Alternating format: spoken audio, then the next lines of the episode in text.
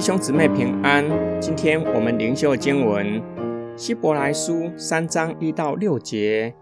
因此，同盟天招圣洁的弟兄啊，你们应该想想耶稣，就是做使徒、做我们所宣认的大祭司的那一位。他忠于那一位委派他的，好像摩西在神的全家尽忠一样。他比摩西配得更大的荣耀。好像建造房子的人比房屋配得更大的尊贵一样，因为每一间房屋都是人建造的，只有万物是神建造的。摩西不过是个仆人，在神的全家尽忠，为以后要传讲的事作证。但是基督却是儿子，管理自己的家。如果我们把坦然无惧的心和可夸的盼望，持守到底，我们就是他的家了。作者表明基督超越天使，紧接着成名基督超越摩西。天使和摩西在犹太传统具有卓越的地位。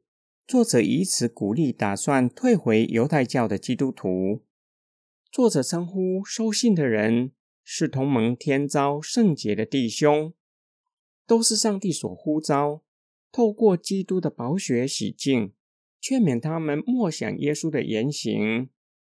耶稣是做使徒的，子圣子为圣父所差，完成父的救赎计划。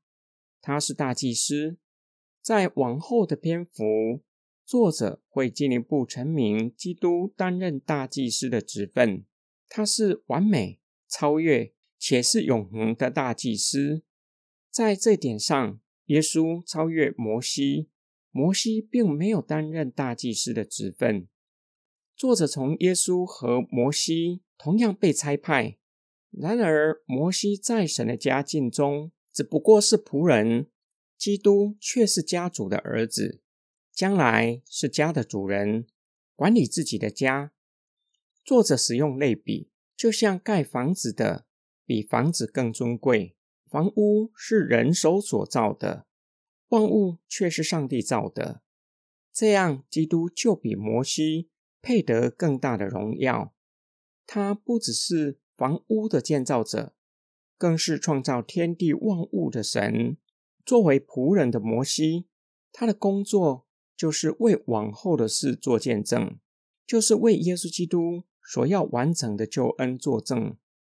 对作者来说，摩西的侍奉是影儿，律法是将来美事的影儿，基督和他所成就的救恩是实体。作者劝勉收信人，若是存着信心和盼望，持守到底，不因此退后，他们就是神的家，就像以色列全家被称为神的家，弥赛亚群体也是神的家。今天经文的默想跟祷告。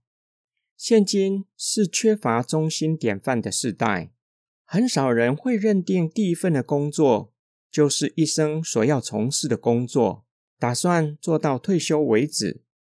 对婚姻可能也是如此，不再有爱情，甚至不再对配偶有感觉的婚姻，就像失去味道的食物，多吃一口都觉得恶心，恨不得马上吐掉。在信仰上，我们是不是也是如此？我愿意委身在一个教会，在一个教会侍奉神吗？即使教会经历不容易，依然愿意在那里委身侍奉。希伯来书的作者虽然成名基督超越摩西，却是没有贬义摩西，还是认定摩西具有崇高的地位，是指标性的人物。他在神的全家尽忠。摩西忠于上帝的呼召，以四十年的时光带领一批悖逆的百姓。民书记第十一章记载摩西的祷告，他向上帝表达内心的孤单，只有自己一个人承担不了如此重大的责任。